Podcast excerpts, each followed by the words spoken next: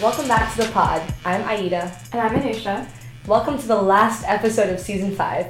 We're so excited to wrap up this season with this week's guest, Jonathan Capehart, one of GU Politics Spring 2019 Fellows. Jonathan is an opinion writer for the Washington Post and an MSNBC contributor. He also runs a weekly podcast, Cape Up with Jonathan Capehart, a Washington Post opinions podcast, which you can find on iTunes, SoundCloud, Spotify, and more. Make sure to follow us on social media at Fly on the Wall Pod on Instagram, Facebook, and Twitter, and be sure to subscribe on iTunes, SoundCloud, and Spotify.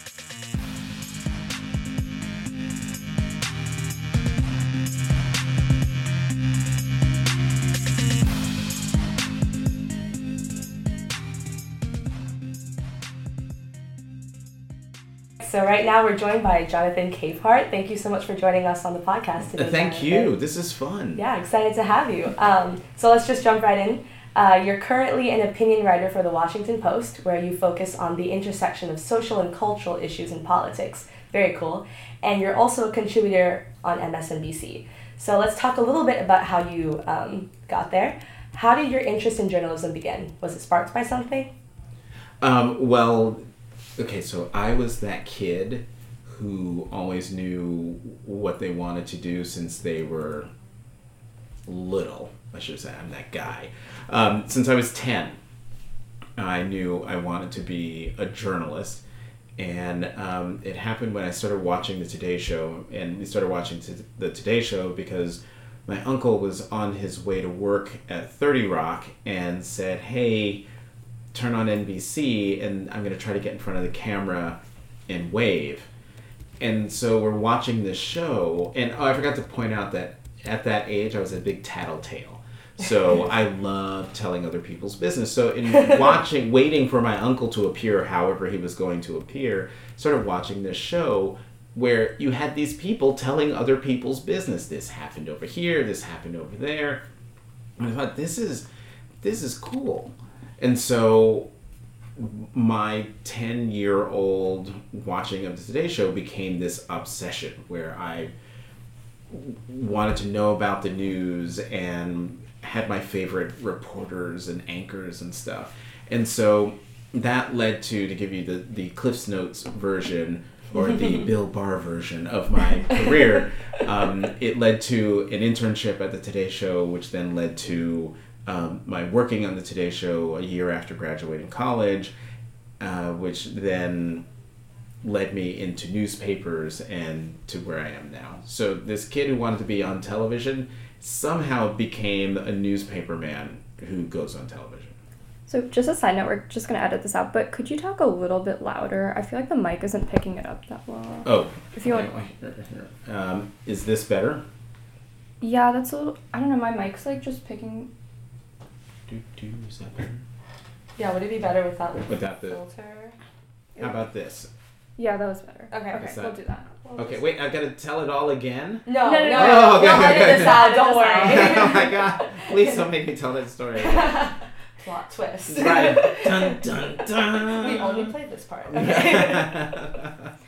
So, um, mentioning the news media, what propelled your switch from working in TV to newspaper, and what are some key differences you see in the two forms of media? So, the whole reason why I went into newspapers is because um, I learned during my internships at the Today Show and um, the year that I worked at NBC as a researcher on the Today Show is that people in television like people from newspapers or people from print because they know how to think and they know how to write. And so I thought, oh, well, if I. So I got a call from the opinions editor of the New York Daily News who called to say that the new publisher was looking for young people who could write for the editorial page. And so that was my that was my calculus. I'll go to the Daily News, work a couple of mm-hmm. years, and then come back to 30 Rock to the Today Show to a higher position, maybe associate producer on my steady, you know, role to be anchor of the Today Show. That was the whole plan. um, but and I figured I'd do it for two years. But what ended up happening was I stayed. I never went back to the to the Today Show. I've never been able to say to the Today Show flawlessly uh, on the first go round. What a story. so, um, how has the way you've approached uh, your style of journalism changed throughout the years? Do you see it change like with each president, with the change in the political climate? Let's talk about that. Well, I'm going to answer your question by going back to this the the second half of the question, Anusha, that you asked me, and that is the difference between the two mediums. So, television is very visual, um, and it is, I mean, the amount of time you have to tell a story is very short. Um, in print, you have a little more, you have room to tell a story or to write a column. Um, but in some instances, like at the Daily News, I would have to explain complex situations in a very short amount of space compared to, say, editorial writers at the New York Times or, as I discovered, at the Washington Post. Um, have a lot more room to explain things and to write. And so, but television and, and print sort of exercise two different muscles um, that that I really that I really like, and that is, and, and they they that's the word I'm looking for. They they complement each other when when done well. I like to think I do them well, um, but in terms of you know my jobs over the last few literally the last 12 years have sort of followed the changes in media in those 12 years. So I came to the Washington Post as an editorial writer, and I'm writing editorials. Uh, I had been writing a column at the Daily News and had written a few columns um, on the op ed page at the Post. But when it came time for the 2008 conventions, my editor said, Hey, we want you to write for the blog. And I thought, The blog? I'm a newspaper man. Why am I writing for a blog? But I thought if that's how I'm going to get to the conventions, fine. But what I discovered, or what I should say is what I rediscovered, was my ability to write under my own name, under my own style, but under the banner of the Washington Post. So I start writing full time for this blog a couple of years after that. And it was fun being able to wake up in the morning and say, hey, what do I want to write about today? and have all the time in the world to write it and however how many words I want to write them, how many times I could crank out a piece in a day. But then um, through a series of things, I realized, you know what, what I really like doing is just sitting and talking to people in a live environment and getting them to say things they wouldn't otherwise say in a formal interview. And that is how I ended up in podcasting.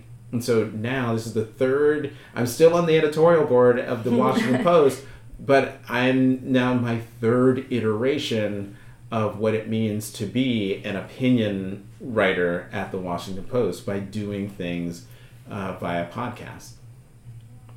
So, just moving on to another topic, um, in the current day, being an opinion writer in this political climate, there's some pretty key differences between being a news reporter and an opinion writer.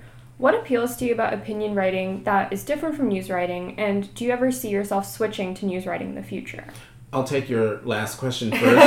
no, because I have tried it very briefly. I have tried it, and this gets to why I didn't like it. Gets to the, the first part of the question. Bob Costa, Robert Costa, news side reporter, Washington Post and I could go to the same event, talk to the same people, do the reporting and everything, and write. He could write a news story, and I could write an opinion piece. Where our our writings diverge is Bob will only tell you, here's what happened, here's what they said, um, here's what it means in terms of whatever the conversation is, and that's it. Who, what, where, when, why, how my job is to tell you who, what, where, when, why, how, but then I can tell you what I think about all of those things. Who's right, who's wrong, who's got it, um, um, what should pass, what shouldn't pass, those sorts of things. I get to say what I think. When I had worked on um, Mike Bloomberg's first campaign for mayor. And when the campaign was over, I wanted to go back to journalism because I missed out on the biggest story of journalism at the time, and that was 9 11. And so I went back to the editor of Bloomberg News and said, I would like to come back and pick up my column. And he says, Great, we'll love to have you back, but, oh, and he said, Fine, that's great. So then I tell Mike, Mike, I'm not coming to City Hall. I'm going back to Bloomberg News. Then I call up the the editor, the um, editor in chief of Bloomberg News, and said, "Okay, I talked to Mike, and everything's fine." He goes, "Okay, great. So here I changed my mind. Oh. Not Oh. gonna be an opinion columnist. I wanted to be straight news." And I said, "I, I- I don't even know how to do that." And he said, "Well, all you need to do is take out the coulds, woulds, and shoulds, and you'll be fine." And I thought, uh, I don't know if it's that easy, but I'll I'll give it a shot. It was about eight or nine months of agony. it was terrible because my mind, at, at that point, I'd been a print journalist altogether um, nine, ten years, and my mind was geared towards writing opinion pieces, not thinking of news stories, but thinking of like what's going on. And so I, my job was to be correspondent for global poverty. Spin the globe, poke your finger, and wherever the finger hit, you you figure out the poverty angle of that place, and then you report it out and you do stories. And I thought, great, I spun the globe, hit Kenya, and thought, well, there's this global phenomenon of street children. In Kenya, it's really bad. And so, but when it came time to think of stories, news stories, I was having a really hard time beyond the obvious. And then I thought, you know what, I'm going to ask them to let me do this as a as a columnist. And once I started thinking that way, I had 15, 15 column ideas. I was told no. Oh. So I did go to Nairobi. I went to Kenya, went to Nairobi. I was there for a week. I did all this reporting.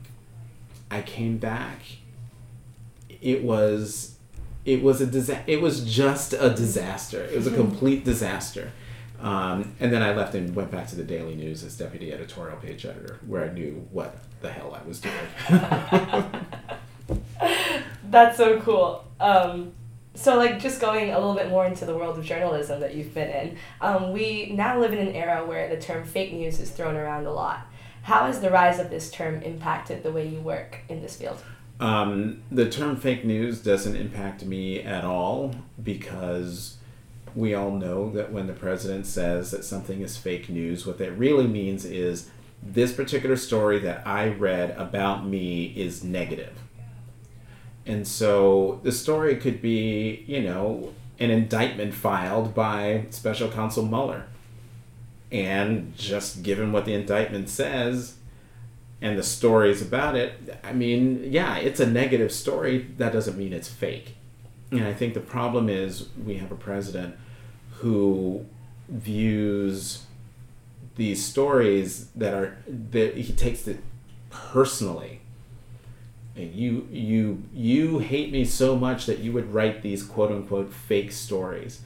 He has not separated himself from from the presidency, or what I should say is he is not putting the country and the presidency first before himself.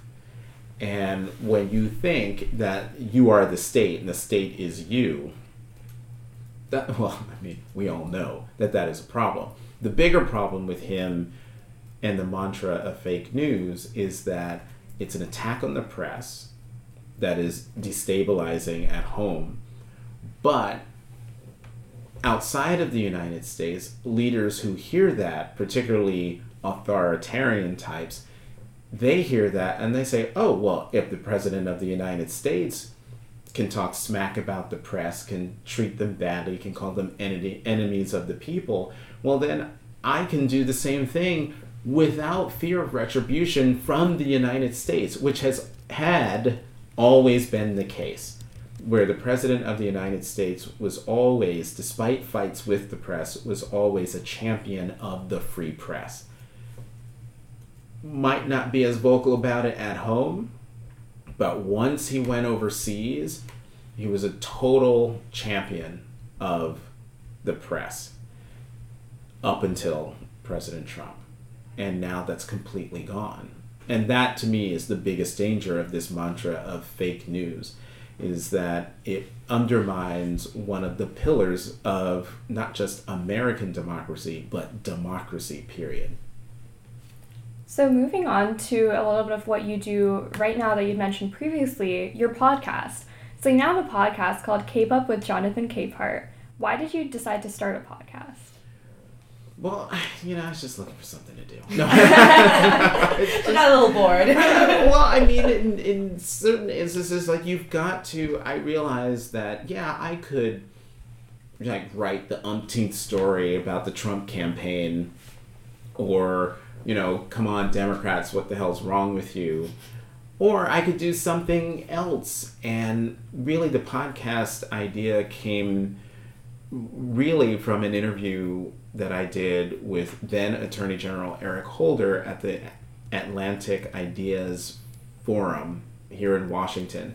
And they asked me, the organizer said, okay, we've got Attorney General Eric Holder coming. You've got 20 minutes. 20 minutes. And, you know, we know you know him, but, you know, we really want this to be a hard hitting, news making interview and they said you got to come up with a lot of questions. 10, 10 questions would be great. I was like okay fine. I'll come. Fine. I came with 20 but i thought i don't want this to be a stodgy washington interview. I want this to be lively interesting and, and fun in the end. So i asked my hard-hitting questions.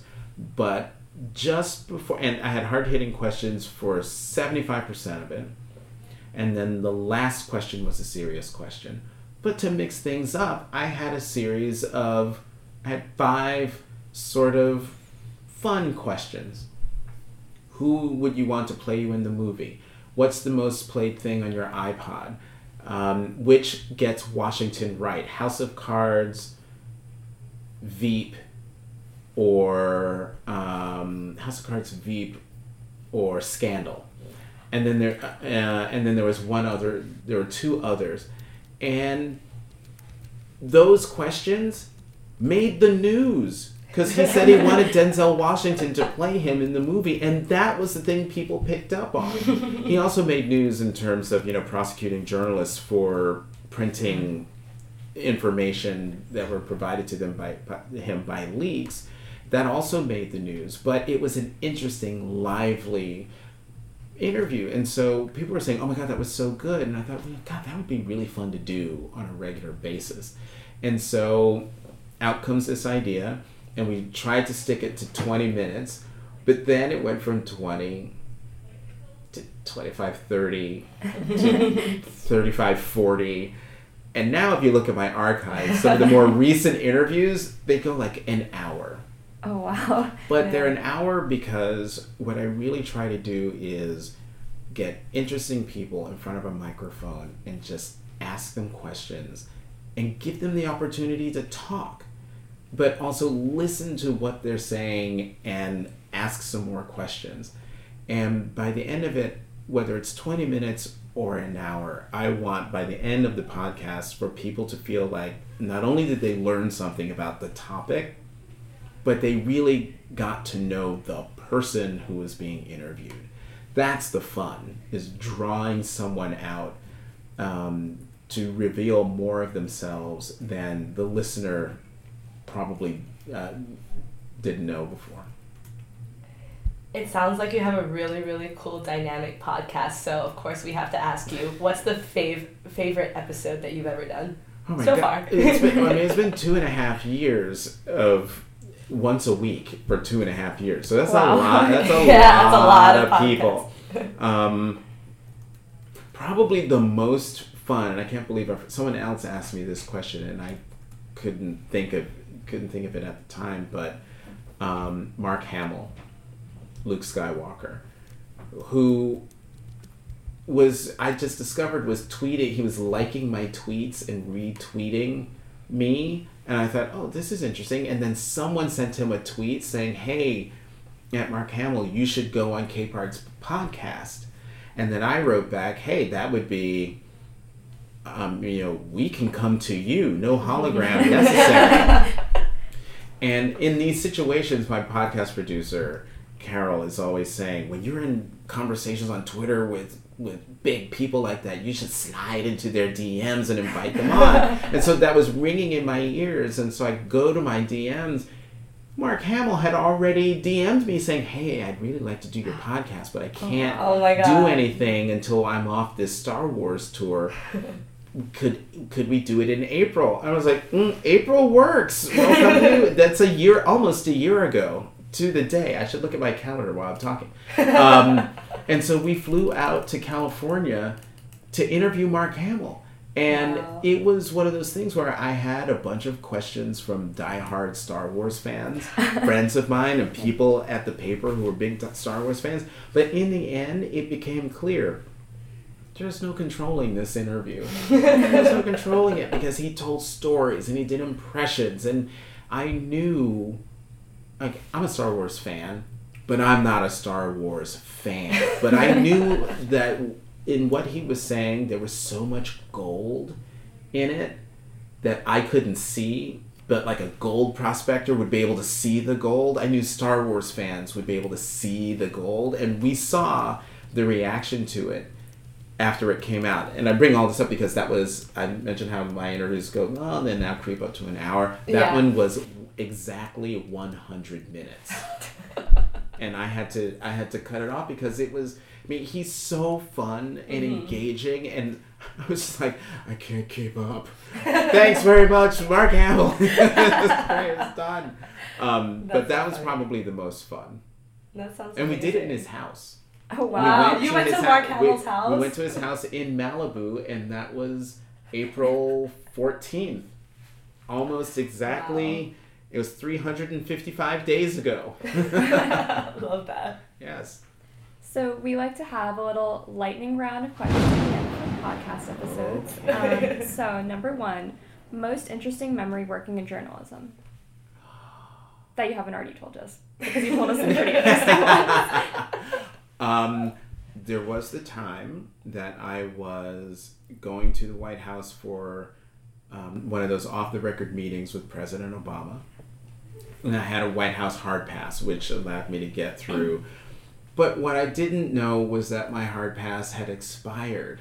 And so I Oh. got to the gates 10 minutes, 15 minutes before the meeting was supposed to start. Well, actually, no, it was 20 minutes because even it's like, you know what? It's good to get there. It was a hot summer day. I wanted to cool off before the whole thing started. So I got there 20 minutes early and my hard pass was, was dead. So then they had to wave me in. So I had to give, give all of my information. And I had to wait in the boiling sun. I'm looking at the clock. It's like, well, the president's usually late, so maybe I'll.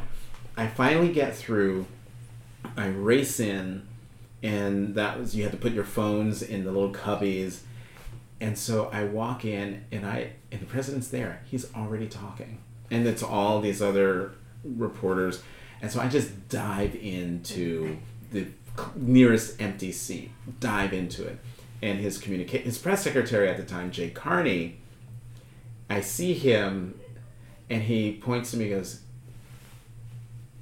He points to this empty seat that is right next to the president, and I'm like, Oh my god. Shut up. Not only am I late, but I am on fire because I've been standing in the sun. Now, guys who are listening, actually, this pertains to everybody. Always have a handkerchief. Always have a handkerchief. So I'm sitting next to the President of the United States. To his right, raining sweat Oh. raining sweat. So I, I, I now have my handkerchief out of my pocket, and I am mopping and wiping and everything, everything, trying to cool down. I finally cool down. Everything's fine. You know, thank you, Mr. President. It's all over.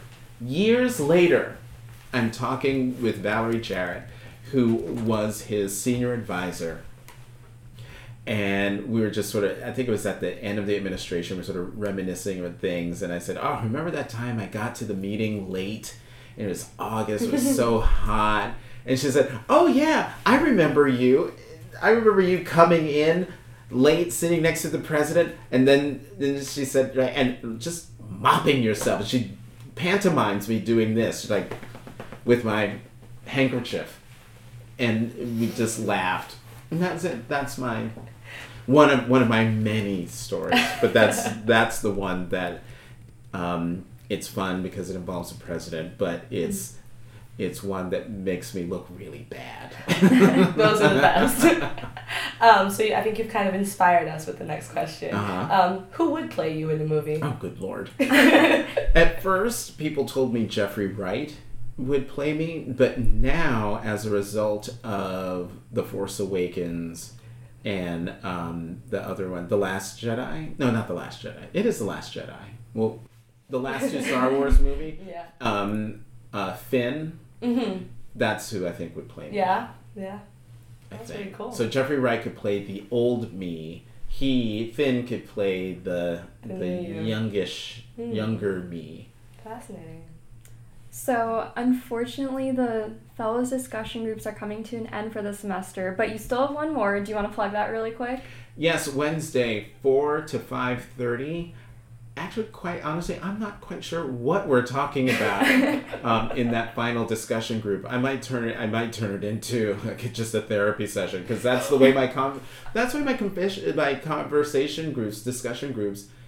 That's where they would sort of end up. We would start talking about journalism, and then they would always slide into conversations about politics writ large and and then they would slide into just sort of talking about things and life and what whatever which is that's the whole point of a discussion group let's see where the discussion goes that's what makes it so much fun Awesome. Well, thank you so much for joining us today. It's- It has been so fun talking to Now, you. thank you Aida. it was fun and Anusha thank you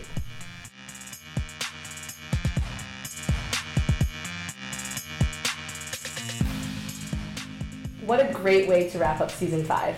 Thanks to all of our listeners. Get excited for season six in the fall. Make sure to stay connected with Fly on the Wall throughout the summer by liking and following us on social media at Fly on the Wall Pod and subscribing to us on iTunes, SoundCloud, and Spotify. See you in season six.